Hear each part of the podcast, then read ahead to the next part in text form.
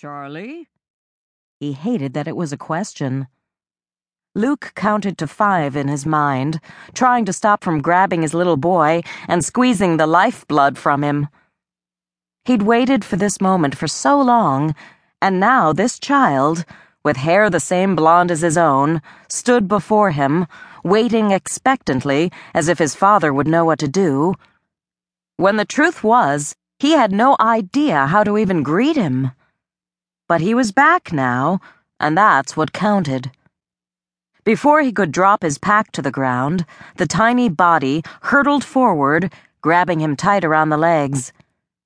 Luke barely had time to lock eyes with Ollie again to see the reaction on her face before he was thrown headfirst into fatherhood. I see you're not shy, huh? He recovered from the tackle enough to straighten, bag dropped to the ground, one hand on his son's head. Thought you'd be big enough for a handshake by now. Charlie jumped back, saluting his dad, a grin plastered on his face. Luke responded in kind, straight faced, at his boy pretending to be a soldier. You've been taking good care of the little soldier, huh? Luke turned his attention back to his wife. Olivia stood in the hall, her slender body braced by the wall. His eyes flicked over her at the long honey brown hair falling over her shoulders, at the slim arms crossed over her chest, and the sad blue eyes staring back at him. He hated seeing her like that, knowing he was responsible for the sadness in her gaze. Ah, the poster! Charlie spun around and motored down the hall past his mom, disappearing from sight. Luke watched for a moment, then stepped inside and closed the door behind him. How are you, Ollie? He stood at ease, feet spread evenly. His hands slipped into his pockets as he watched her. Watched those beautiful big blue eyes that were looking straight back at him. It's good to have you back, Luke. Olivia's voice was strained. He tried to ignore it, but it hit him hard. He had imagined this day for a long time, thought about what he'd say and how he'd apologize to her. But now that he was here, expressing himself wasn't coming as easily as he'd hoped. It's good to be home. Should he close the distance between them and kiss her? Hug her and say sorry? He almost made himself laugh.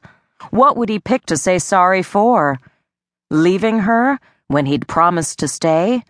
His royal failure at being a husband? Or for being the world's worst father? He's been so excited about seeing you. Olivia gestured with her head as a thunder of footfalls echoed their way.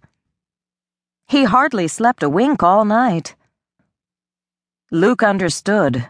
How could he not? His son was excited to have him home. His wife wasn't. He didn't deserve anything more, but it still hurt. He sure turned into a pretty special kid. Welcome home. Charlie stood at his mom's side, arms stretched wide, with a homemade poster. Luke looked at Olivia first, then at Charlie, and he wished things could have been different.